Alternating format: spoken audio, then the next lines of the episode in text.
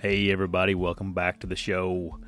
This is what is it? 80 episode 83 of the podcast version of the show. Time's flying by. This is a good one. Me and Dan just sat down with the comment section or the chat and took up topics and answered questions. Got into all kinds of things. Talked a little bit about turkey hunting, some crazy stories from Dan on on that, and we had just a lot of fun on this episode. Before we get into it, got to thank ASIO Gear. It's a great option for whitetail hunters. They've developed a premium line of bow hunting gear that will rival any other clothing company on the market in quality. Plus, you get a lifetime warranty on anything you buy from ASIO. Can't beat that. They have a super unique camo pattern and great technology in their garments to keep you comfortable in the stand longer. Visit asiogear.com to get you some great hunting clothing. All right, everybody, let's face it, we all have cameras that are lying around, either broken or completely worthless. Thankfully, right now, after a ton of great feedback from last year, Exodus is opening up a upgrade program. So, how does it work? In short, order any camera on ExodusOutdoorGear.com and use the code UPGRADE to save 25% off on any Exodus render, render bundle, rival, or rival bundle. After placing your order, the Exodus team will send you a return label for the trade in camera. After receiving the camera, they'll ship you your full order with that 25% discount. If you're new to Exodus trail cameras, I'll just say this they got a five year warranty, five year theft and damage coverage, and best in class customer services. Been using them their cameras for a long time, and I, I really enjoy using them. Getting ready to use their new model this year, the Rival. Can't wait to try that thing out. Be sure to take advantage of these unique savings opportunities and replace an old piece of junk camera that you got laying around for something nice like a new Exodus camera. This upgrade program is only for the remainder of April or while the their supplies last there at their HQ. As always, be sure to head over to their website and sign up for their email newsletter and stay up to date with all their announcements. I've caught wind of, that they have some really exciting announcements coming down the pipeline, so be ready for that. For more details on that campaign, uh, the trade-in campaign, head to exodusoutdoorgear.com slash page slash exodus upgrade program. And i'll link all that in the description below.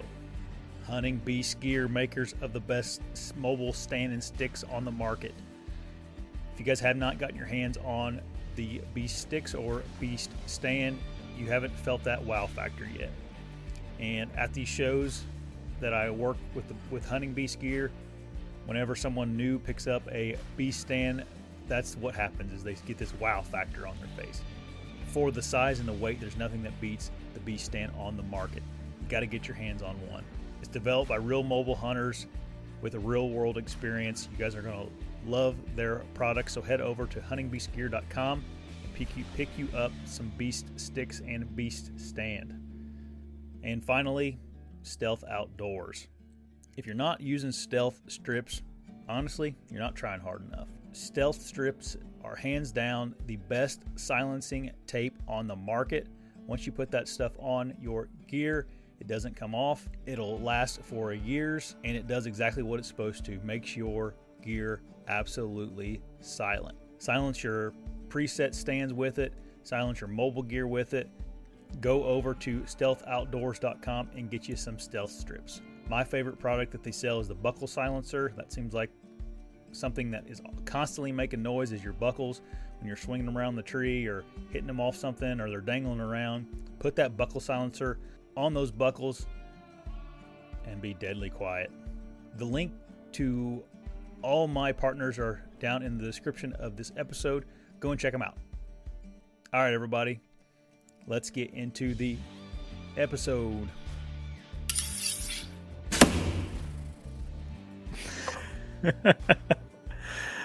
There's a lot of people out there today. I can see them in there. Yeah, there's there's quite a few people on this uh, this evening. How's everybody doing? Too? Do what? Did you look can in your camera too? Yeah, I can see them all in there. Mine's a little more high definition. You could probably see my contacts in my eyes. There's uh, there's Zeke right there. yep, I see some other faces. Moby Mike's on tonight. Ron's Garage, he's always on. Jimbo Slice, Gary's on. Tim, a bunch of people cool. are on tonight. Um, this is always a better uh, show, I think, when it's just us two, just jab, yeah. jabbing. When to get other yeah, people, on, because otherwise it gets boring just us talking. but uh, it's always a good show when it's just us two. Yep. Uh, me and Dan are constantly thinking about guests to have on and everything, and it it seems like no matter what we do, it's like the best ones are just me and you as far as views and everything goes. Mm-hmm. Um, which is which is fine. it honestly makes it easier for us because we don't have to organize anything. But um, it's good, nice to have guests on from time to time. Anyway, uh, it could be a challenge though from like other shows or podcasts because we are live. So like if something yeah. doesn't go how we want it to go, it just is what it is, right?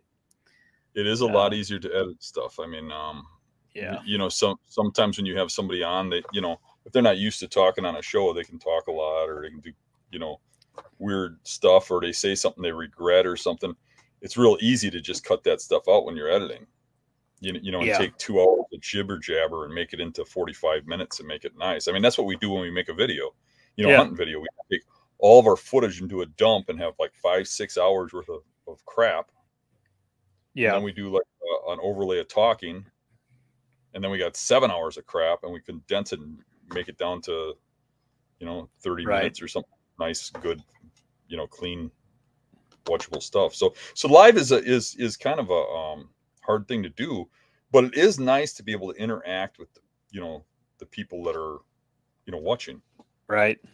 Oh yeah, it's the best. Like our our uh, comment section is like a whole community in its own over there, and um, I think most people that get involved in it really almost have their own personalities over there in the comment section. Yeah. Um, Jason says five more months till season opener. Yep. That's kind of crazy to think about. Five months isn't that far away, you know. No. Less for some people. For me in a week.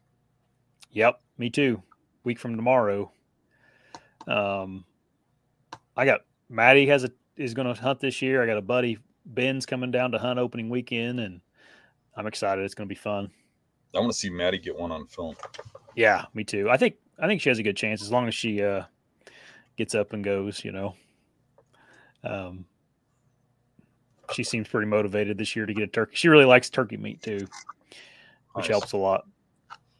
I usually take mine and I I uh, I take a breast and I put it in a slow cooker and I put um, golden cream of mushroom soup in it mm-hmm. and um, cook it overnight. And I take it to work and have and uh, with mayonnaise and lettuce and, and bread and I let everybody make sandwiches.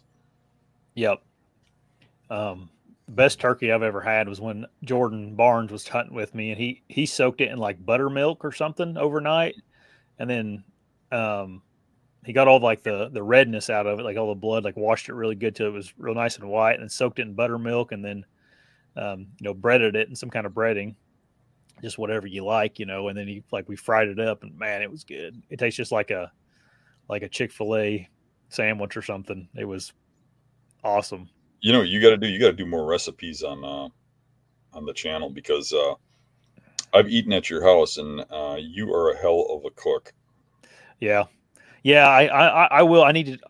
I'll make a commitment right now. The next time I, I make some backstrap or something, I'll I'll film it and try to make a video about that it. That cherry backstrap thing you made. Oh my gosh. Yeah. I'd yeah. like to know how to do that. Yeah, it's uh yeah, it's funny.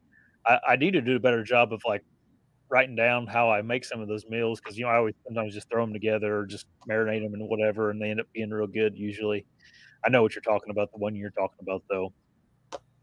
Um, Dan must have been, or Dan, Jacob has been marking me today. He's he was out uh, scouting for turkeys. Starts tomorrow. He has a tag tomorrow, and uh, so it looks like he got into some uh, tame turkeys or something. He, had, he was out scouting and had like two two toms walked up to him. Hmm. So you said they have feathers or something yeah, a little. They had some white feathers and probably somebody's pets. Yep. He should have a real easy hunt tomorrow morning, though. You know. Did I ever tell you about my uh my ordeal with pet turkey? What's that? So when uh, I moved out to this house, that was around uh, 1999 or 2000. Um, I was driving on a, back road out here, and I came up on this farm and had this big pen full of turkeys. They had wild coloration, but they were tame. He raised them for Mhm. food or something, right? So he had this sign out front that said turkeys for sale. So I pulled in and I'm like, You selling turkeys?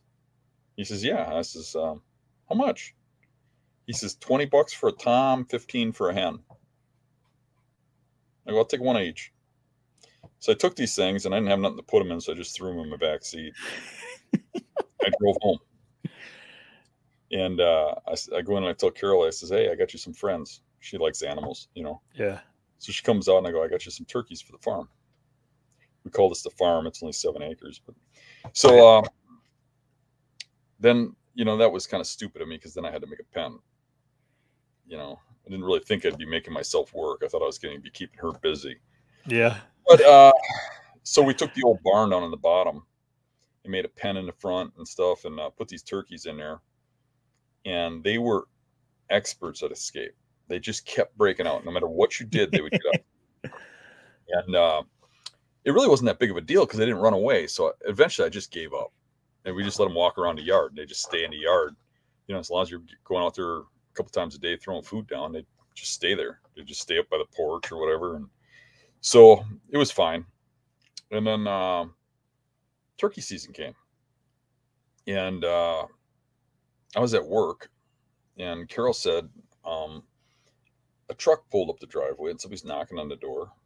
And she goes to the door, and there's this guy knocking on the door, and he's he seemed like there's something wrong with him in his head. And he's like, Can I can I uh hunt turkeys on your property? And he's frantically looking back and forth between her and um, Carol's pet Tom, that's uh, standing like 10 feet from him, strutting in the driveway. And she says, That is not a wild turkey. That's our pet. And he starts screaming at her that you can't have a pet turkey. It's against the law. You can't do this. You can't do that. I'm going to turn you in. She says, This is a farm. That's a farm animal. Get out of here. Right. So the guy's uh, leaving, yelling and, and screaming because that's, you know, that's how you get permission to hunt people's pet turkeys is you scream and yell at them. But anyways, he goes and he gets in his truck and he leaves. And Carol goes back about her business. But he didn't really leave. He drove 100 yards down the road and parked on the other side of my neighbor's house, you know, on the back side of our property where we got like a little swamp down there and stuff. And then my neighbor's got a property with a lawn out there. He parks on the other side of their property and he walks through their lawn with his shotgun. And they come out on their porch and they watched him get out of his truck. And they're like, What are you doing? And he goes, Oh, I, I got to get to my truck. It's parked over there. And he points towards my house. And they're like, Didn't you just get out of that truck? And he just runs past. And they had no idea what was going on. So they're like, What the hell's going on? You know? And then he goes through our backyard and through the swampy area and, and up into the yard. And all of a sudden, Carol hears a shotgun blast. And she runs out on the porch. And here this guy is like 20 feet from our house. He shot this turkey in our driveway. And he runs over, grabs our pet turkey, and takes off running while Carol's screaming at him. She calls the police. She calls the game warden and stuff. And uh, the game warden, um, well, then he, he ran through the yard again and ran back past the neighbors with the turkey in his uh, hand. I wish they would have got his license plate, but they didn't. And then he took off. So uh, the warden went down and investigated with them, and he talked to us, and uh, he said, "Oh, we're going to get him because when he registers a bird, there's only so many birds that were shot." And turned out only three were shot in that day, and ours was unique because uh, the reason that guy was selling all those turkeys is because they were starting to inbreed, and uh, the toms weren't growing beards and stuff. So this one had absolutely no beard, even though it was a big tom. Yeah. So he checked with the registrations. He checked with the three people that registered birds, and every one of them was a bearded tom, and none of the three guys uh, matched the guy who shot the turkey. So he just didn't register the bird. But uh, that was my ordeal with having a pet turkey. Jeez. I'm not surprised for some reason. well, yeah. Some Um, people are gu- awesome. aren't They Yep. I guess he was smart enough not to register it if you're going to do something like that. Um, yeah, I, I, uh, I've never, I've never really seen a wild turkey out in the, in the, in the wild or a tame turkey out in the wild. I know, um, a guy I know shot shot one a couple years ago that was white, you know, and they assumed it was probably from a, a farm, but They, they do have white phase, and they get ones that get patchy in the wild. Yeah. There's not a lot Yeah. of them, but it, it does happen. It doesn't necessarily mean it's a farm bird, but that is Right. common with farm birds. I mean, there's a farm right down the street from me that's got birds that are white and some that are half white and Yeah. that are pets. Right. Um, We I had uh, at the uh, local gun club down the street here. Uh, they own quite a bit of property, and their uh, their clubhouse is back into the woods. You go down a long driveway, and they were all in this uh, clubhouse, and they were they were having a shoot, and they were shooting their guns and stuff. And the clubhouse has like a bar in it, and they're in there drinking. You know, it's private, but they have a bar in there for the club members. right. And uh, a turkey came walking. It was a hen, but it came walking through the door and jumped up on the bar, and they were all like feeding it peanuts and stuff. This hen turkey, and it was a wild turkey. Hmm. You never know. I mean, some of them are just. Right. Dumb. Yeah. I mean, I've had I've had friends. Uh, a guy on the site, Brian. He went out hunting in Waukesha, and while he's out out hunting turkeys, uh, uh, a fawn buck came walking up to him, and wouldn't leave him alone. I followed him all the way to the truck. He took pictures with it. He was, you know, I remember that. stuff. Yeah. Um, yeah, we we have uh, we had a turkey come through our backyard the other day. Every now and again that happens. Comes from those hills across the road from my house. There would be turkeys all over the place across the road from my house, but uh, people from town walk in there trespassing mushroom hunting, and it, about this time of year they all start mushroom hunting and kind of, you know, flush them all out of there. And then about the time turkey season comes around, there's there's no more. That's my backyard the other day. Oh I took that dang! picture out of my kitchen window. That's a that's not a farm bird though, right? Oh, that's a wild bird. He's Yeah. cutting through the yard right by the by the kitchen. Yeah. Uh, it's the first turkey I've seen in the yard all year. But um, today, while I was out feeding um, the wild raccoons in the backyard, I was putting their food out. I could hear somebody owl hooting across the street, and it was obviously a person. So I think that turkey's probably got a short lifespan. Most of them do. Yeah. Um, I don't know. People are fired up about turkey hunting though in the comments section. Everybody wants us to talk about turkey hunting tonight. turkeys get tamed pretty easy because um, um, we had turkeys that were coming in the yard when I was feeding uh, raccoons and stuff that would come in and eventually got ballsy enough to start walking up to me while I'm feeding the raccoons. Yeah. And uh, we had one that got really tame and would just follow me around the yard and eat stuff. I remember uh, Chris Conroy and his kid came over and they were just like freaking out because it was turkey season. And there's this big Tom walking around in the yard. and they're like, there's a turkey over there. I go, I know. It's, you know, he's friendly. They're like, don't you have a tag? And I'm like, I'm not shooting yard birds. I yeah, right. You know, Right. I don't do that. But uh, it was just hanging out in the yard. It always always did. You know, it's Yeah. the neighbor eventually killed it, but that's that's fine. I mean, it was a wild bird, but I mean, Right. I wasn't going to kill a yard bird, especially if you feed them. Like, yeah, it's bird, you know, and he befriends you, and then you shoot it. It's yeah. like shooting a lab. yeah. I had a uh my one of my buddies' dad made friends with a fox Mhm. and he could he could it was down in one of their farm lanes and he and it was just him but he could go down there and sit there in a lawn chair and that fox would come up to him and sit with him and he'd feed it and Yeah. um, everything else but he wouldn't do it to anybody else it was just that that one guy But you seen the Um, video footage of me and Tyler um, feeding that fox up in the yep up in uh, northern Minnesota, back in the woods. yep um i i, I don't know what to yeah i guess it's just very different personalities in animals to where some of them just are all right with it you know it's crazy Yeah. Um, oh, I know what we can talk about. Something I haven't talked about yet. I uh, and we won't talk much about it because uh, may have Scott on, the guy I was with.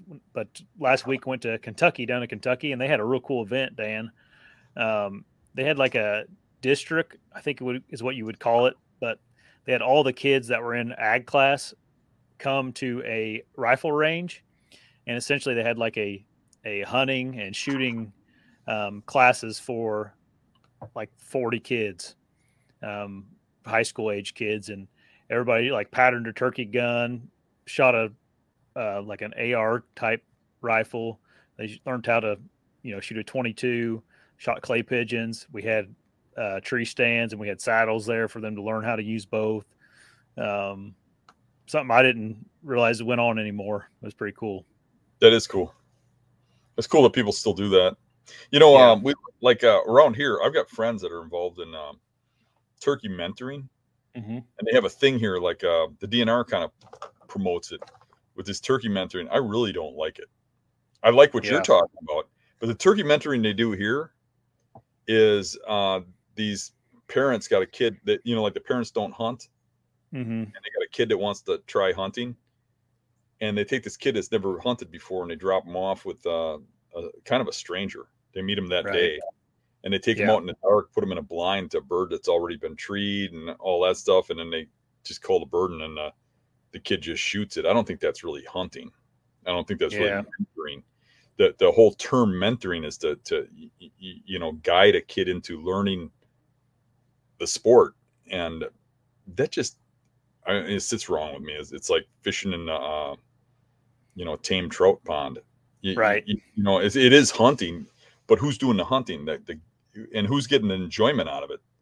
The guy getting to do an extra hunt because he's taking these kids out there.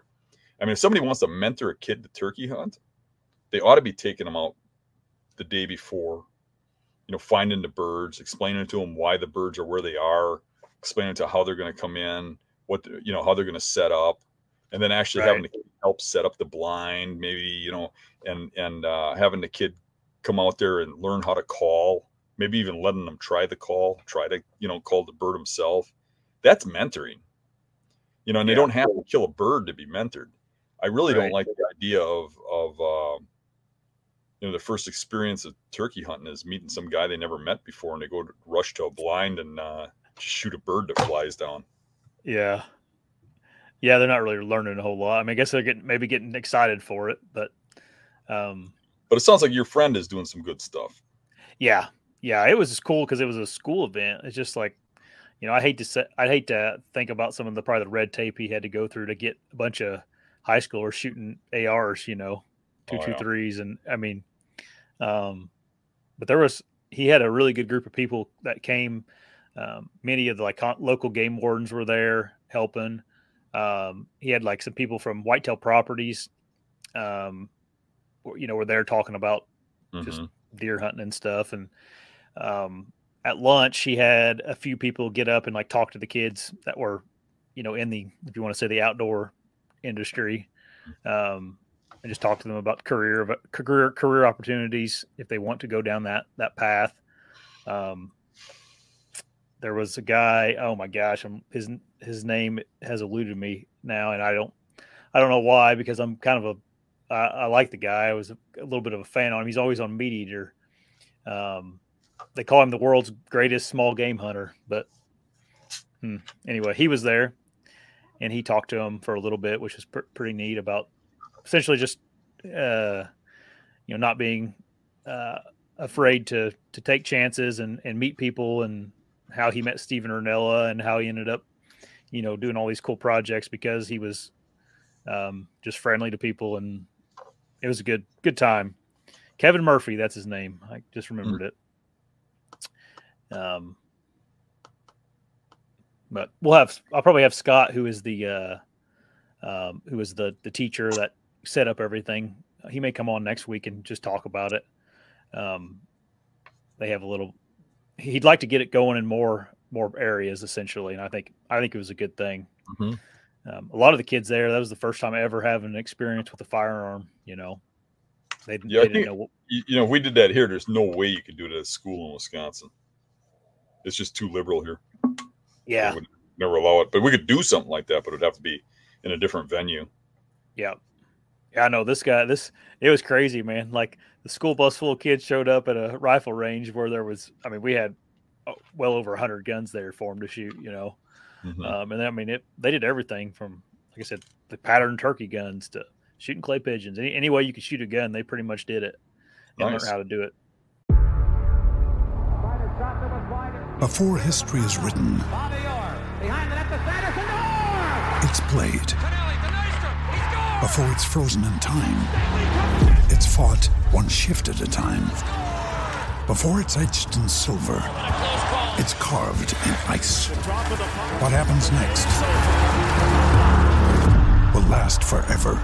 The Stanley Cup Final on ABC and ESPN Plus begins Saturday. Um, but that was cool. All right. So I haven't said this yet, but we're just gonna the rest of the uh, evening we're just gonna take comments and uh, run with those. Talk whatever For- but people want to talk about and answer questions. Yeah. Sounds good to me. Yep. Yep. Some Always somebody was asking. Uh, t- white turkeys, they're not really protected like the white deer are in most places. I don't think. Hmm. Um, I don't know if they're if they're completely white. I don't know. In Wisconsin, I, I they might be protected. That is I a don't good know. question. I, I should probably know that because uh, I hunt turkeys. Yep.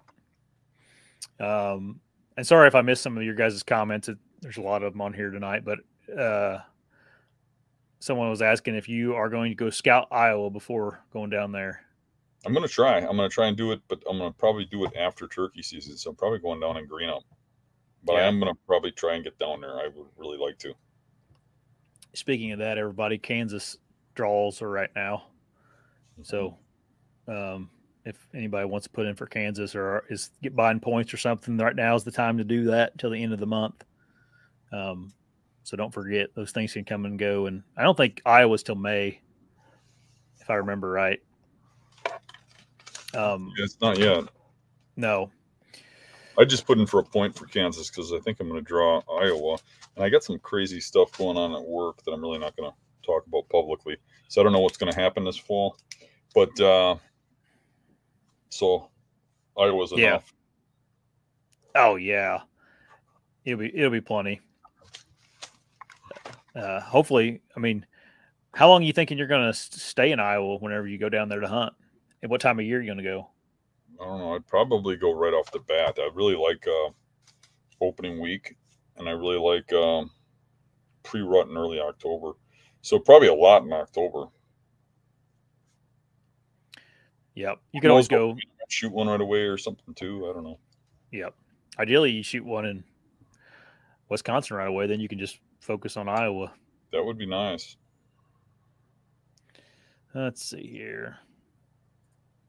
Tim Heath asks, would either one of you hunt a setup that required a buck to cross a road before dark outside of the rut? It's a paved road, but not very busy. Um, I would if I was observing a deer crossing the road. Um, Yeah. but if it wasn't, I probably wouldn't expect him to get across. I have seen him do it. I have seen him cross roads in daylight, but it's usually not very active roads. Um, but they'll do it. Um, but it it's a unique thing. Yeah. Oh, if if I knew he was coming across there in daylight, I'd definitely hunt on the other side of it. I mean, Right. why not? Uh, I don't know if he's asking if he if we think deer cross the road regularly. Probably, probably not regularly. Well, if you think about where I shot the 400 pound slob buck, yeah, I've not very far from the road. Watch deer cross the road in daylight, and that's a pretty Yep. busy road. Yeah. And uh, I've seen him cross from both ways. I've seen him go past me, and then cross the road going onto the private, and I've seen them come off the private into the public in that same spot in daylight, and and actually Right. some good bucks too. So they'll do it. Um, so you you know if if you got a setup where that's your only way to hunt it, I mean it's worth a try. Yep.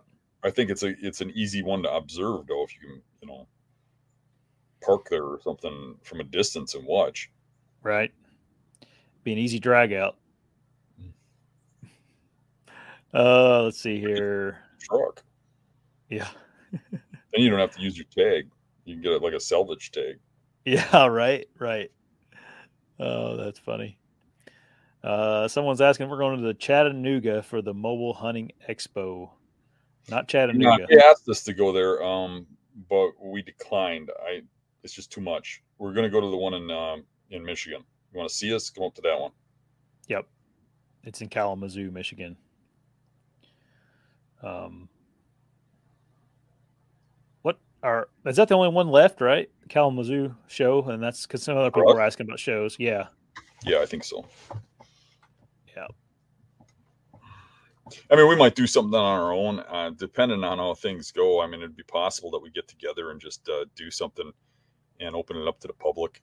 Especially if I get my building done, I wouldn't mind just having a small event here. Yep. Um, Brandon asked if we can explain buying tags. He's from PA. So I don't know exactly what you're asking, Brandon, but uh, certain states you have to have so many points to uh, be drawn for a tag. Like Iowa, you got to have like five or six points now. Yeah. Some parts of Kansas, you got to have a couple to, to draw. Um, there's quite a bit of um, there's uh, quite a uh, bit of differentiations between each state. Um, not all of them are over the counter, but Yeah. that's what we're talking about when we're talking about points and all that other kind of stuff.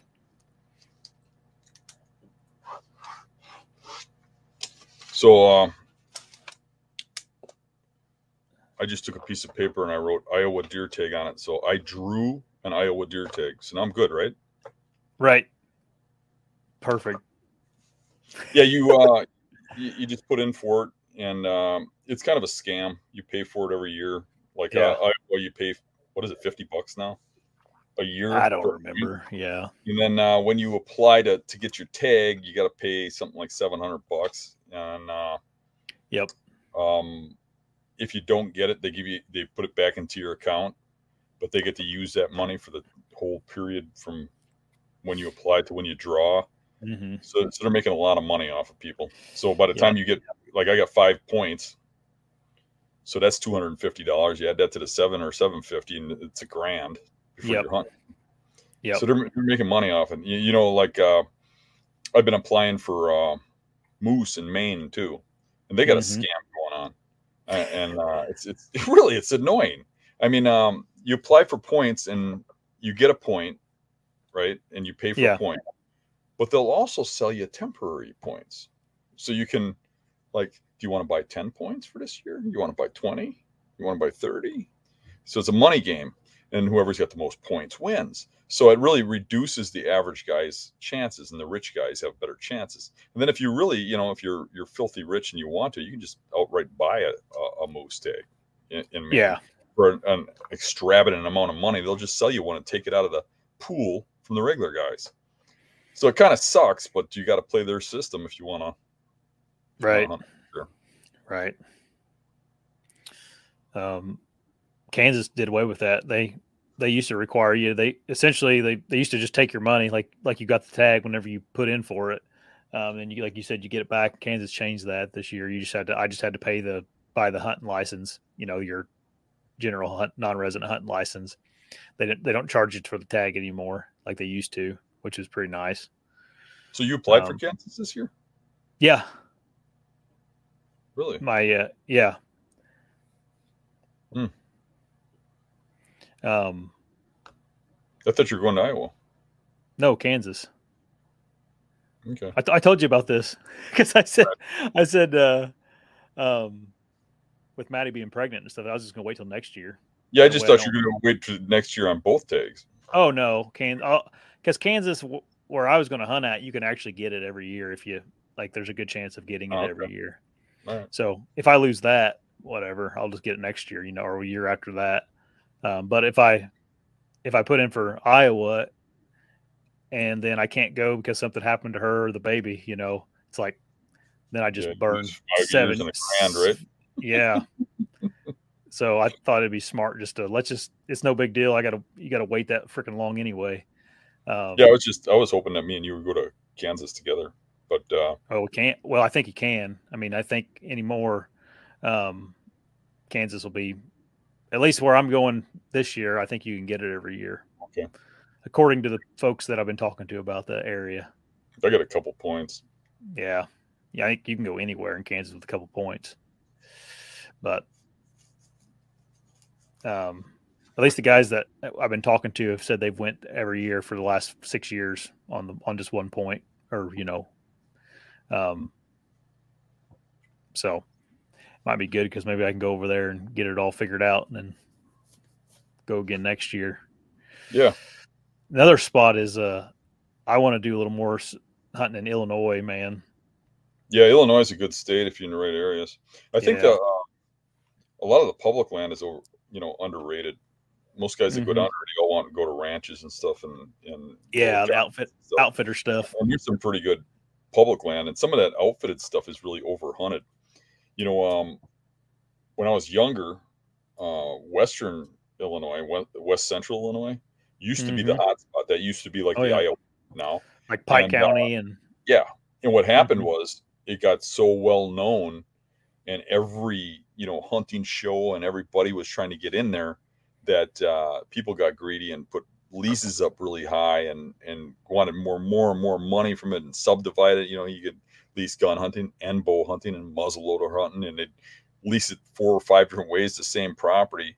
And then the outfitters would be, you know, fighting over this stuff and it kept getting micro sized down yeah, and pretty, soon there's just too many people to pay for those properties. I mean, when they want twenty thousand dollars for a hundred acre property or something because it's so hot or whatever, they put too many Yeah. hunters in there and they just kill too much stuff. And even when they put limits, you, you, you know, they just drive the deer out of there and then the neighbors kill them. You know, and, uh, and it's just yeah. so the, a lot of that went way downhill in uh, Western Illinois, but a lot of the public in Illinois is pretty good. It's Yeah. you don't hear a lot about that.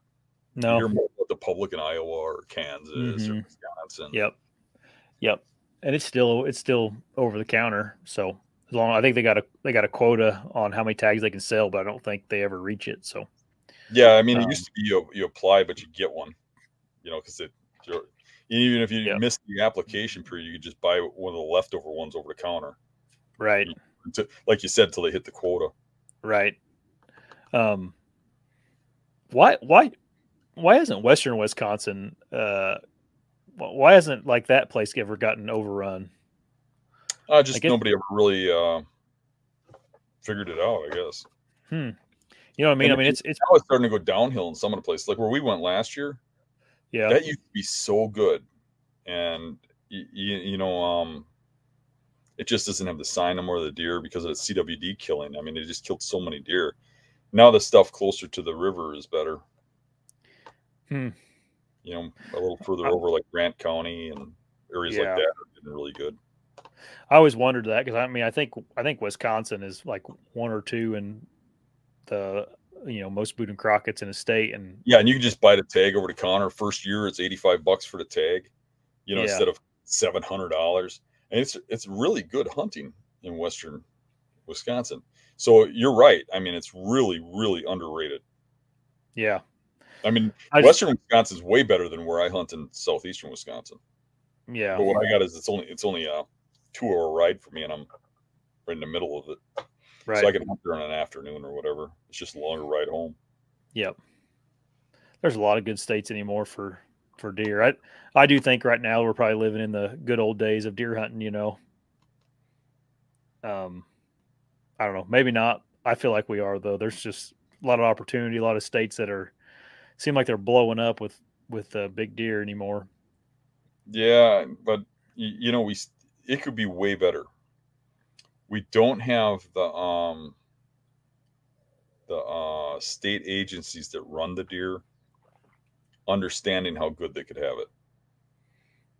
Yeah, you know, if they but- manage stuff correctly, they could really, really have some big deer and some exciting hunting and uh, draw a lot of people and, and make a lot of money off of it. Not that I want to see it turn into greed, but I think that they could make the hunting better for everybody. And they just uh, they don't get it, you know. uh, Um, like Yeah. Wisconsin, is for- you know, you know they they they have for years looked down on guys that shoot a lot of big bucks and kind of look at you know you should be shooting numbers of deer, you know, Mm, and uh, they could be managed better. yeah. But has it ever been managed any better than right now? You know what I mean, though. Like, has it always kind of sucked management wise? Yeah, I, th- I think Yeah. actually, actually the management has gotten better. It's just still not good. So you, Right. you're right. I mean, it, it is increasing. I don't. I wouldn't say it's the good old days though, because I think, you know, like Wisconsin, if you go back to around uh, the year 2000, it was Mhm. way better then across the state than it is now. And we got the Wolves took over up north. We got CWD in the whole southern half of the state, and then they killed so many deer with poor management because they freaked out on the CWD. They didn't really freak out; they used it as a tool to demand killing, Yeah. deer, but they lowered the population. I mean, even where I'm at right now, I mean, it's never rebound to what it was back around 2000. 2000 was like pinnacle in Wisconsin. But yeah, you're you're right. I mean, some places like I think a lot of those places though um, that you're hearing about now and seeing now were really good back in the day too, like Nebraska and Kansas and all those places. It's just that you didn't hear about it because there was no internet. yeah, You- all of a sudden, it's, it's starting to blow up. You know, where people are talking about everything and where to go and all that kind of crap. But you know, hunting was really good back in the day too. yeah. Oh, all right. True Hunter was asking if we're doing any public land challenges this coming season. we will do a challenge. I don't know what we're going to do yet. We haven't kind of put our thumb on it. I want to kind of do something. I'd like to do it before Iowa opens, but I don't know that that's possible because of our plans. I mean, uh, you've got plans for early September. I've got bear hunting early September. I Right. would get onto some deer around my house. Yeah, you don't want to miss opening Iowa. week of So um, it's probably looking like we're going to do something later in the year, maybe even after, maybe in January or something, and go down south. I mean, everybody's been kind of asking us to go that direction. I wouldn't mind Yep. doing a Florida hunt or something, or yeah. you know. I agree uh, with you. Um, and I mean, hunting gets good down there too that time of year, and we'll we'll all be sick of the cold and everything. So it'd be nice to go down there. You know, Yeah, if you're talking about um, uh, the hunting public public land challenge, I don't know if they're going to do one. They didn't do one Yeah. last, year, so I don't I don't know if they'll bring that back. But that's really their thing. We do challenges, but not really pu- the public land challenge kind of thing. Right. That was that was um, my idea, but that's Aaron Warbritton's uh, deal. I mean, that's his his right? show. So I'm hoping he brings it back, but I've got my doubts. I think think they kind of Yeah, don't know. moved on from it. yeah. I think they like what they're doing now, and Yeah, seem uh it seems like it was maybe too much work for him. You know, yeah, I think that yeah, you, you know they're making lots of money, they're having a lot of fun, and I think they want to enjoy their hunting. I mean, Yeah. don't all? I mean, to me, I enjoy Yeah. the challenges and stuff better than the killing, really. But I think it takes a lot of years and you know getting older to, to get to that point. I really Yeah. don't even you're to that point. I think you want to, you know, you get a little like, can't we go someplace where we're going to kill big bucks? yeah, yep, because I, I always uh, I always kind of uh, lean towards the hard challenges and that isn't always the best choices but that's I just gravitate to that I like yeah, I like a challenge yeah. There's nothing wrong with that at all. Um, it. I mean, I I like putting my putting my shoes on, putting their shoes on, and looking in their lens. Uh, it, it does have to be a bunch of man hours to get those videos out as quick as they do on the public land challenges. I mean, you're getting a lot of work. five oh you're getting five or six crews of bringing in hours of footage and then you got to get that all edited down and filtered through and um, i'm sure it's a super stressful the only thing that Uh, sucks is it was super popular. Oh yeah. Yeah. So I it was good. I hope they go back to it but um, yeah. I don't know. It was it was good for everybody involved you know Mhm.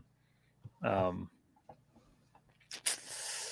it is what it is though All right, All we'll right. still do challenges so yeah yeah we'll do we're something always for sure and, and what we do different is we always bring somebody in like one of our fans or something too right We'll comes along and yeah so i mean that's that's where, where it gets a little more fun it doesn't have to be you know all so-called pros Right, right.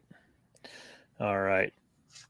Someone asked, "Did I get my weekend project done?" I got it uh, most of the way. I'm building that new uh, office slash studio, and the drywall is hung and taped and mudded and sanded. I just got to paint the rooms and do the trim work and all that. It'll be a little bit yet. now you But, had uh, uh you had uh somebody drive over five Yeah. hours down and help you didn't you Yeah, Eric came down and spent three days at the house, and me and him worked on it. That's why it's so so far along. dude's a hell of a yeah. Oh, he's the best, man. Um, they don't make him better than Eric. So we did that. We put new siding on one of my gables out here that it was all tore up and fallen off, and um, put that addition onto the house. So, um, I don't know. the- I What the hell happened to your beard? Did you you trim Oh. up or something? yeah, I trimmed it up a little bit. I just got I was getting tired of it being super long and hot. It got like 80 degrees a few days in a row, and I got pretty tired of it.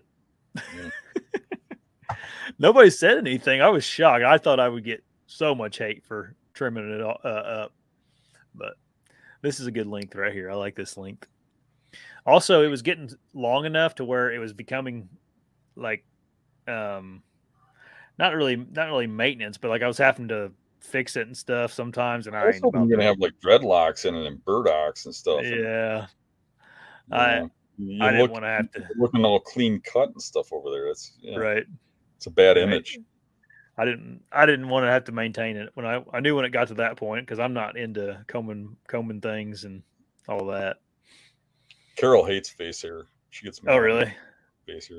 She's My grandma shaved the stuff off. yeah, my grandma hates it too. She's always commenting on it. Um it's Sarah's always mad about everything. She her biggest thing now is I bought, I bought cowboy boots. Yeah, I know you wore them. You wore them at the seminars in I did? Ohio. Yeah. Oh, okay. You remember you had your you had your you were having uh they were rubbing your heels real bad and you tucked Oh, yeah, your pants yeah, yeah, you tucked your pant legs into my leg, right? like you're some like redneck high schooler. right, right. so now, now the scabs have built up, so they're not cutting through my legs no more. Right? you got calluses. Uh, I uh, when I walk, my pants always pull up and go inside of them, yeah. and she can't stand that. She's like, "You look so stupid with your pants inside those boots." I'm like, Yeah. She's like, "I care." She should have saw you standing up in front of uh, the whole uh, seminar group that you had you had them tucked in like that. She'd have probably started yelling at me right in front of everybody. Rick was yelling at you about it. Yeah, he's like my Um, wife. I don't think Rick's on tonight. He might be, but uh, I haven't got to uh, any comments from him yet. Oh, that's hilarious. Uh, people are, are uh, Hunter six one five says, Dan won't come south. He's scared of snakes and hillbillies. I'm not scared Yep. of you. oh, I'd like to kill. Okay. I'm not scared of that. uh, William Jacobs asked, "Can you explain moon overhead or underfoot? Here all the time, but needs an explanation." Uh, moon overhead and underfoot is uh, exactly like it sounds. When the moon is straight above you, it's overhead. When it's straight below you on the other side of the earth, it's underfoot. And uh, the belief is that when that happens, there is more movement in game. And there are some studies that show that, and some studies that don't show that. And um, I've seen some stuff that make me believe it has some. It, it does have an effect, um, but I do think that uh, it's not as much of an effect as some people make it out to be. And I think that uh, it has its greatest effect, like in rut for daytime movement in rut. And I think that it um, has its greatest effect outside of rut when it occurs. And usually, I I don't see as much with underfoot, but overhead. Um, I actually did some studies when I was younger. I used to always document everything. I had notebooks full of crap. Probably still got them somewheres. But uh, when it was overhead, um, at peak movement times to begin with, like in the first hour of the day or the last hour of the day, then I really saw movement. However, when you're hunting close to bedding, you're within 100 yards or, or of beds, none of that really matters. So you see them 15 minutes early. yeah. You still see them in daylight. hmm If they're in there, they're in there, you know? So the way I hunt, that doesn't really have much regard in it. But I think it does make a difference during rut. I think if I was hunting in rut and I was on a road trip and I was, you know, I was away from home and um, I had the whole day, I think instead of scouting, if, you know, if, if one in the afternoon was an overhead moon, I'd probably be hunting at that time. I'd probably be in a tree. If it was rut and they're running around and moving a lot in daylight. Yeah. Um, we we talked about this a little bit on the on the show in the past, and it's just something like a lot of these things. It seems like you know they put your put it into your favor just like one more percentage, you know, Right. and sometimes you got to grab those percentages um, to be successful. So That's that's really the key, the key. I mean, every little thing we do, you, you, you know, with all these things we talk about as advantages are just a little tiny Yeah. percentage. But if, if you you add up 20, 20 of those, maybe each one's a half percentage, and you got a ten percent more chance than the next guy. right, right, and that's what you need to do. I mean, because it's a game of odds. Y- y- Right. You, know, um, you look at somebody as as uh, focused as myself, and hunting public land. I mean, last year around here, I've I had probably five close interactions with mature bucks out of a hundred sits. yeah, I mean, it's not very good odds. right, right. So I mean, I start doing some things wrong, and I'm not going to even have that many. Right, you, you know, I do some more things right. Maybe I have six interactions, you know, so, um, but I'm hunting in a pretty pressured area. I mean, now if you go down to some place in Iowa or Nebraska or someplace where there's more mature bucks and less hunters, well, maybe I, ha- I have in the same hunts, I'd have 10 or 15 chances, right, but the other guy has five, you, know, and there, and there's your, that's your yeah difference. yeah. All right. Veteran outdoorsman, have you ever hunted any states in the southeast? Uh, not much south at all. East Yeah. either. Really, um, I hunted uh, northeast PA, you know, um, Ohio, Michigan, but nothing in the south really. Right. That's on the radar. Yep. I've hunted in South Carolina and Georgia and Florida. You've done Kentucky and stuff. I mean, you've got an Yeah. little- Yeah. Mostly the South though, it's always been for hogs and whatnot, but I've I've ran around down there hunting. He's probably talking about deer hunting, but Yeah. Um we never hunted Connecticut. Ron's garage. He's asking about Connecticut. I'd like to go out to the up to the south, the northeast sometime. Um, I'd like to get on the East Coast a little, even more than the South. I'd like to get out by like the Adirondacks, uh, New York, or uh, more uh, maybe New Hampshire or you know Maine, uh, right. uh, Maryland. I wouldn't mind going after Sika deer. Yep. Yeah, that'd be fun. Oh, Lee, we have not hunted New Jersey mountains either. Never been out there. Uh, I'd like to. Paul has mentioned we ought to come out there too. Mhm. That'd be uh it'd be fun. It's just you got to keep checking them off the list. You know, you can only go to so many places in a year, so Right? um, we ought to maybe that'll be something we do whenever we're doing one of these challenges or something. Just head out there and pick a state and That's kind of like what I like to do with the challenges is go someplace new, kind of. let someplace new. It doesn't mean that they'll always be like that, but I, that's what I like to do.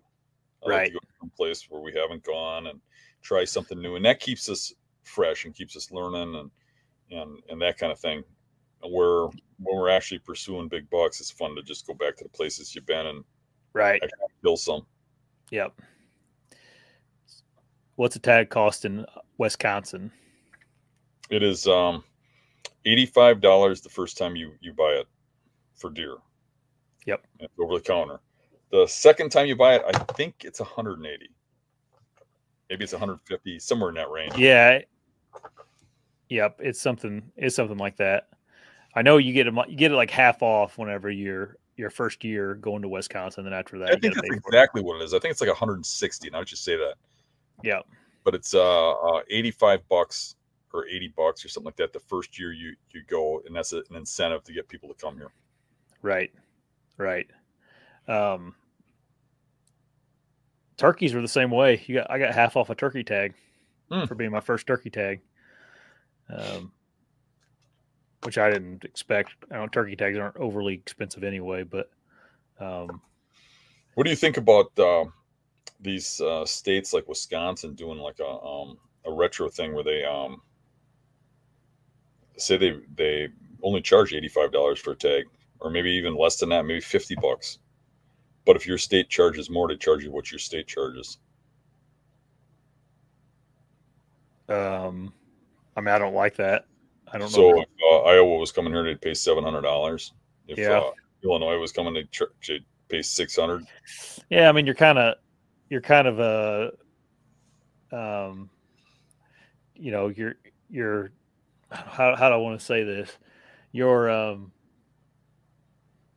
you're being hard on the people that don't really have any control of because they live in Iowa. You know, like it's not their fault. It's seven hundred dollars. It's the state's fault. Well, You know? I, I kind of agree with that.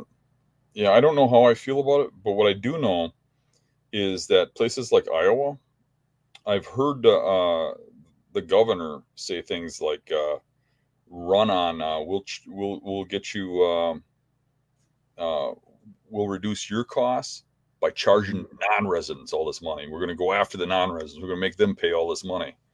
And Yeah, it's like um, I think the only way you get them on board is by doing something like that. But I don't know. I don't know if I agree with it or not. I'd have to think about it a little more. But you know, I always thought, man, if I was governor, the first thing I would do is I'd set up tolls on all my borders, and every state that charges us a toll, their plates would have to stop and go through the tollway, and nobody else would. have. And Yeah. they would have to pay with their state charges. I'd love to like do Il- that. Illinois. All right. Yeah, I just speaking of that, I got my tolls for um when we went to uh what show did we go to ohio Yeah. they didn't call them tolls and now they call them fines oh. i just paid them Um, yeah, it's a pain in the butt. I got one of them dang one of these things, uh, one of these little passes, but uh, yeah they kind of try to force you to do that because yeah, well, when you don't when you don't uh when you go through there they say they'll you know go online and put your plate in there and we'll tell you how much you owe. And you go in there and Yeah. you can't find it. You can't find it. You can't find it.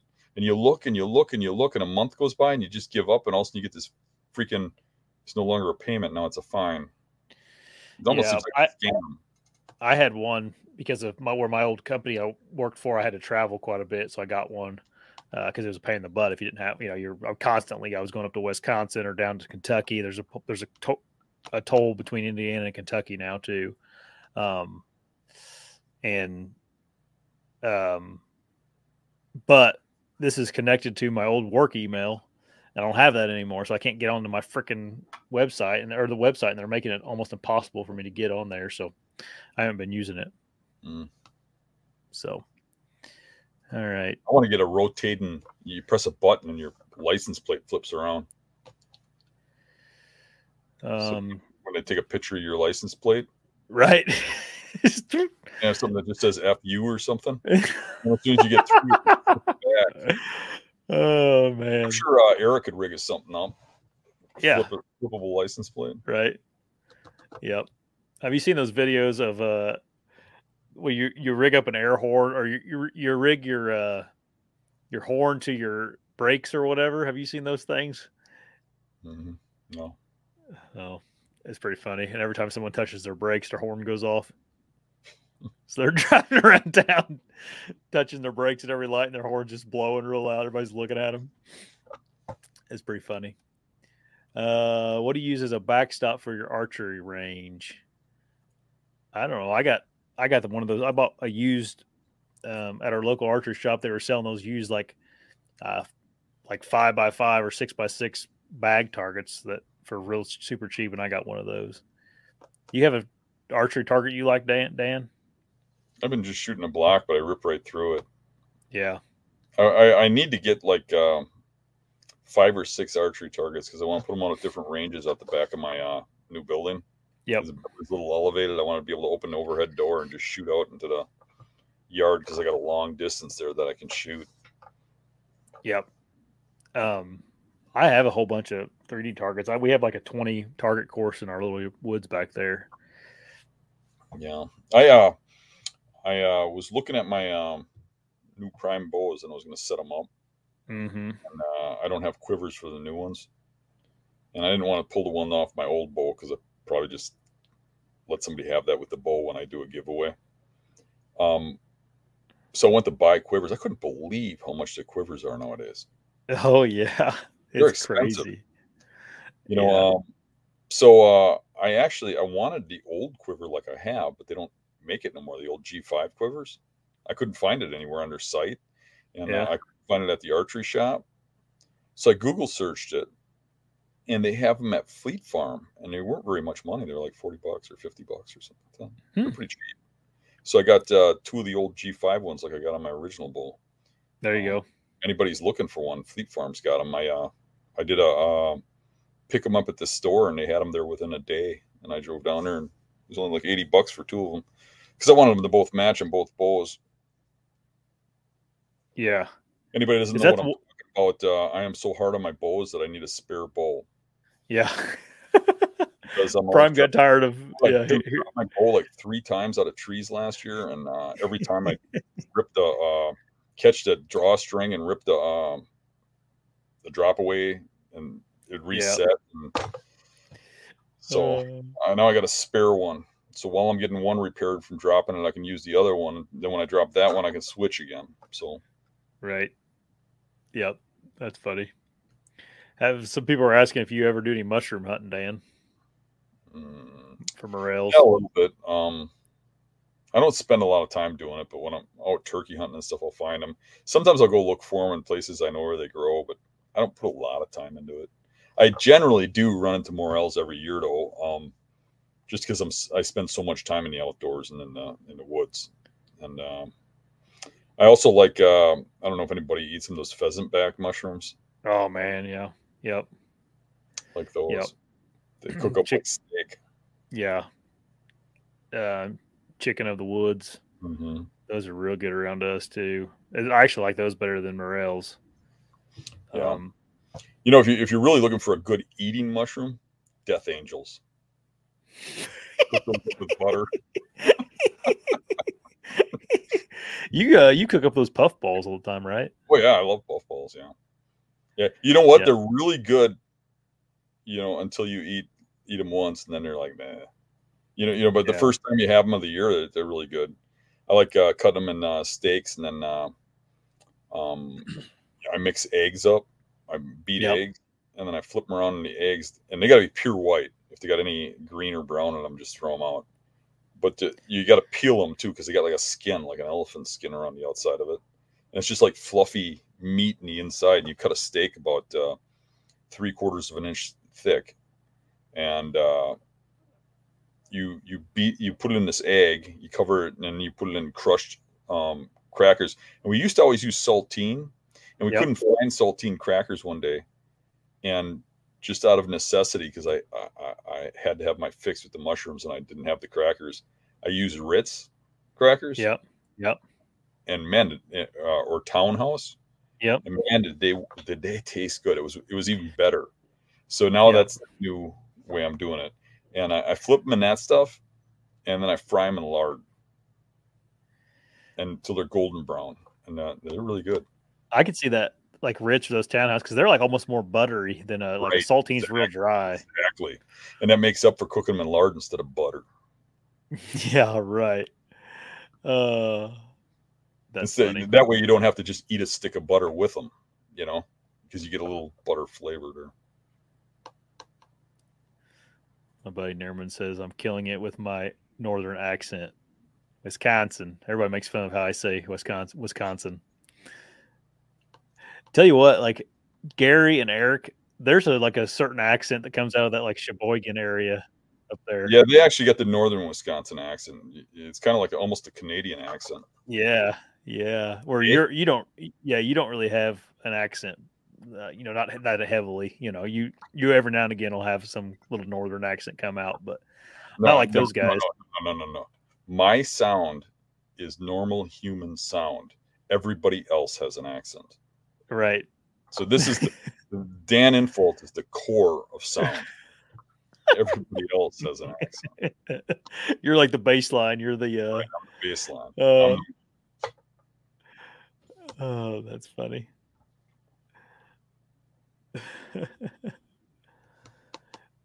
there you go. What do you think about uh, the big four inch broadheads for turkey hunting? You ever tried any of that stuff, Dan? uh, no, I you're trying to cut the head off or something that might be cool once or something. But I think a good precision, you know, hit on a turkey. I mean, like anything else. I mean, it's supposed to be archery. It's not supposed to be like throwing hatchets at them. Yeah. I think uh, if at some point it gets ridiculous, right? I remember um, when uh, uh, Dave, I was I was looking through footage of turkey hunts, and it reminded me when Dave um, um, he lost a bird or two, and then he wanted to go to the expandables, and he got like uh, I think it was rage. He he bought some rage broadheads, and he shot this giant turkey, and he hit it right in the shoulder, like the wing butt, like where you're Yeah. supposed to aim, and the arrow just bounced off. And uh, um, like three days later, he shoots this giant turkey, and there's the you can see where the broadhead hit it. It was the same turkey. But uh, Really? then he shot it with a muzzy. But I think uh, expandables are good on turkeys. They're just not good for deer. But uh, yeah. I do think that they're good for turkeys because turkeys get away so much with a with a hit. But I, I think an expandable is about as far as I'd go. I don't really want to ruin the bird either. Yeah. But I have had them get away with um, a regular broadhead. I've had them escape on me. I put Yeah. arrows through them where it looks like it's a great shot, and I really don't like wasting animals and just killing them. Um, I Right. shot one at uh, at Dave's farm one time um, with a fall tag, and uh, I was up in a tree and I was really nestled into this little like web of branches. And a big tom came in and couldn't see me in the tree, and I got away with drawing, which is hard with a turkey to get such good eyesight and I I shot through that bird into the ground, but the ground was frozen because it was late season, Mm-hmm. and the arrow kind of stopped on the frozen ground, Mm-hmm. and that arrow was right through that deer, and I didn't break the wing, and that thing flew away, and through the trees, the arrow was hitting all those branches and stuff. Then it got up over the swamp, and over all the cattails and red brush and stuff way out there, and dropped out of the sky dead into that swamp. And there's no way I was finding it.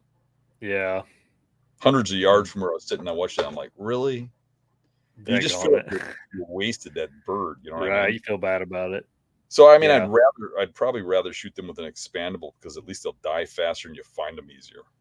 Yeah. You don't really have to worry about penetration. I actually, with, with with turkeys, I actually find a lot more enjoyment in, in shotgun hunting them, or I find a lot more enjoyment in bow hunting deer. I just don't like wounding the animals. You know, you know what I'm Mhm. saying? And I just think that I, I Yeah. don't know, shotguns made better for turkey, and it and it, it's fun. I mean, you sneak up on them, crawl on them, and stuff. I just, you know, Yeah. I don't know, I like a shotgun better. Yeah, if you're into shooting with a bow, you ought to check out Close Proximity TV. My buddy Jordan has that. He kills a bunch of them with a bow. He does it without a ground blind too, so it's pretty pretty neat. He's he'd be the guy to ask. He'd probably shot more turkeys with a bow than anybody I than know. me, But But, you know, I just know what the Yeah. problems I've had with it, and, and I, I Mhm. did turkey hunting with bow because um, one of the properties that Dave got me onto a few times was in town, and you could only shoot a bow there, and that's where he was getting onto all those big birds. Yeah. and that's why bow hunting them, is because it was a bow only in town. Spot. oh, okay, that makes sense. I've only shot one with a bow. I've shot I shot it with a long bow with a Zwickey broadhead, which is not a very big broadhead, but it worked. So let's see here. Boomer twenty two asked, if you could only hunt the last hour of light in early season, how would you approach it? You got any tips for those scenarios, Dan? Where It'd be pretty just- much about the same thing as I already do. yeah, pretty much. I mean, I'm out there a little before an hour before dark, but generally that's the time frame I'm killing them in is that last 45 minutes.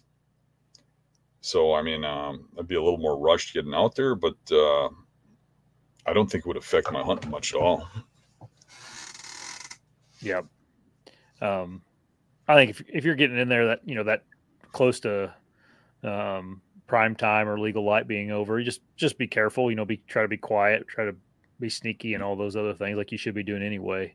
If you're getting in there really close to when they're getting up, I think um, you might want to hunt your prime spots when it's windy, so you can Mhm. sneak in there a little better, quieter. Um, Right. You know, that gets a little more dangerous towards rut because in rut they seem to be up on their feet an hour before dark. Right.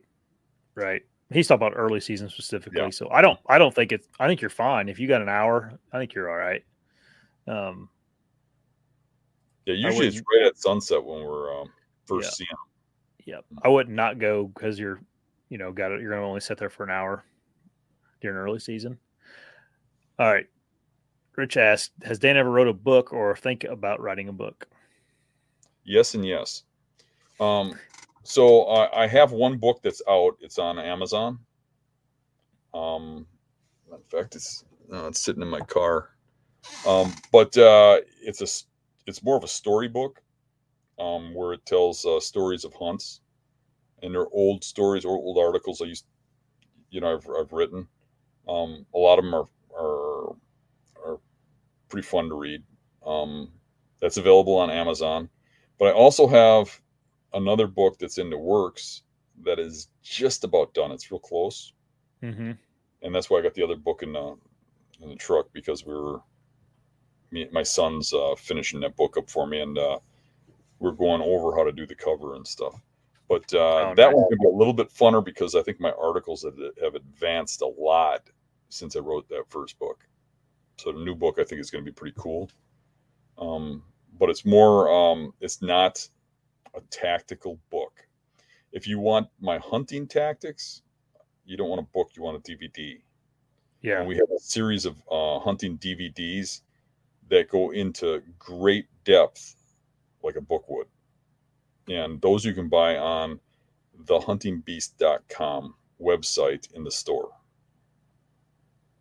Um, but the the book, if you really want that, that is on Amazon.com. Just Mhm. search uh, Dan Infalt. Um, It'll pop up. yeah, Big Buck Serial Killer. It'll pop right up. I probably got it up there somewhere, but I can't. I don't see it. Anyway, um, Keystone Outdoorsman asks, "How often do you scout during spring and summer? Uh, when do you start performing observation sits?" My uh, my scouting significantly goes down in the summer. To be honest with you, hmm we get chiggers and ticks and hot weather, and just it's not as enjoyable to be out there. But uh, outside of you know glassing, I do a lot of glassing in the summertime, looking for velvet scouting. bucks. That's scouting. Yeah, but it's not like I, I don't spend as many Yeah. hours doing that. you know, ma- that's what people don't get. I mean, all of that is scouting. All of that is advancing you. So you, you take advantage of the time of the year and what you can do. I mean, and, and what I'm doing is, Yeah. is when my season ends until green up, I'm putting a lot of boot leather down. And then in summer, I might check some spots. You know, in early summer, I mean, I was first starting to get green up, like around turkey season. I'm in checking some spots still, um, but I'm starting to get into the the mapping mode and stuff. And then in summer, I'm mostly glassing from a distance. Yeah. I mean, I will go and check something if I really need to. I learn something new or something like that. But for the most part, I'm doing it from afar. Then I'm doing observations and binoculars and stuff like that. And like Josh said, it can be pretty nasty out there. I mean, I've gone out and uh, like cut trails in the cattails um, for sp- spots I got to get to a long ways away where I can't get to them noiseless if I don't have a trail. And you got to cut that trail in July, otherwise it'll just grow in, right? It's got to be once the plant the cattails are up at a level. And man, I've had uh, bouts of heat exhaustion and stuff, and Yep. it can be pretty nasty. Yeah, I've gotten some horrible cases of chiggers and stuff trying to Mm. scout in the summertime. And and I meant I mean I do I do a lot of glassing in the summer, but it's not to this extent that I'm doing scouting in the in the spring and the in the late winter. You know, it's like I'll, I'll go I'll go scouting four days a week for you know many hours on end. Whereas in the summertime, I'll go glassing just sometimes. You know, Mhm. not I don't do it religiously every night or anything like that. Yeah, I think Um, uh, you know if I go out in the summer, what happens is uh, the chiggers get Dan, and I feel sorry for them. Yeah, I hear you. Yeah, You guys don't have them that bad up there, do you? no, we don't have chiggers. I've Oh, never. man, we don't down here. I heard. I heard Gary actually likes chiggers. Yeah, but Gary ended up in the hospital uh, from them. Dude, I've never seen someone having as bad as he did. His body was covered in them. I mean, from the his backs of his feet all the way up to, uh, you know, his neck was just covered in. Them. I felt so bad for him. Mhm. And then Brad last year, think those guys always get into a bunch of bad stuff. Brad last year climbed a tree with a bunch of poison ivy on it, and he had he I think he ended up like stopping at the uh, veterans uh, doctor on the way home and got got got it taken care of because it was so bad. Uh, you get poison ivy, Dan? I don't get it. You don't get it. I, if I get it, if I get into it really bad, I'll, I'll get like a little tiny itchy spot. But uh, like Mario, if if um, if he gets you know 400 yards downwind of uh, poison ivy, he breaks his whole body breaks out. Yeah. You know, my dad used to take uh, poison ivy and rub it on his arms to show you it didn't affect him. You got some of that gene then. I uh I used to get poison ivy real bad when I was younger, and I the last probably seven or eight years I haven't really gotten it. So knock on wood here. That's maybe I've my dad was the same way. I guess he got it real bad when he was younger and grew out of it. I guess you can become immune to it after I don't know, maybe getting it so many times in a row that your body I think that might be part of it. I mean, like I'm into that stuff so much that maybe you just kind of build up an immunity. Yeah. A Like lot of when we people are kids, we got it a lot, and I just kept going out anyways. right. know, Same here. It's so bad; her whole head would swell up like like a monster, and her eyes would Mhm. uh, close, and she couldn't Yep. see or anything. And it was like, Yeah. I remember, I vividly remember, I don't know, I had to have been younger, you know, between eight and 12. I don't remember exactly how old I was, but I was, I slept on our couch one night in the living room. I'd been out in the woods doing something and I woke up and I, I could like still like remember this, like not being able to open my eyes up. I had it so bad all over my face. And then I was like, I remember telling my mom, like, Mom, I can't see. And she came down and my face was all swollen, you know. And she took me to the emergency room and got me all doctored up. But a lot of people are saying the ticks are bad this year. So yeah, everybody make sure you put on your permethrin or whatever that chemical is called and your sawyers and bug spray. Ticks are bad everywhere anymore, it seems like. You don't want any Lyme's disease or anything. yeah, Carol has girl, yeah, hmm Carol has Lyme's, right? it's it's uh, affected her pretty bad. She's allergic to everything. It's why I'm not um, hunting full time. Yeah. um, she's in the hospital so much. I need my insurance uh, that I'm getting through work, and uh, uh, yeah, she's uh, allergic to bread. She's allergic to dairy products, all all because of Lyme disease. And uh, I mean, she's allergic to just about everything. The only thing we can eat is tacos. So, you know, we have Taco Tuesday, and Taco Wednesday, and Taco Monday. So note note to self: if you ever if you ever have Dan over for dinner, don't make tacos because he's sick of them probably.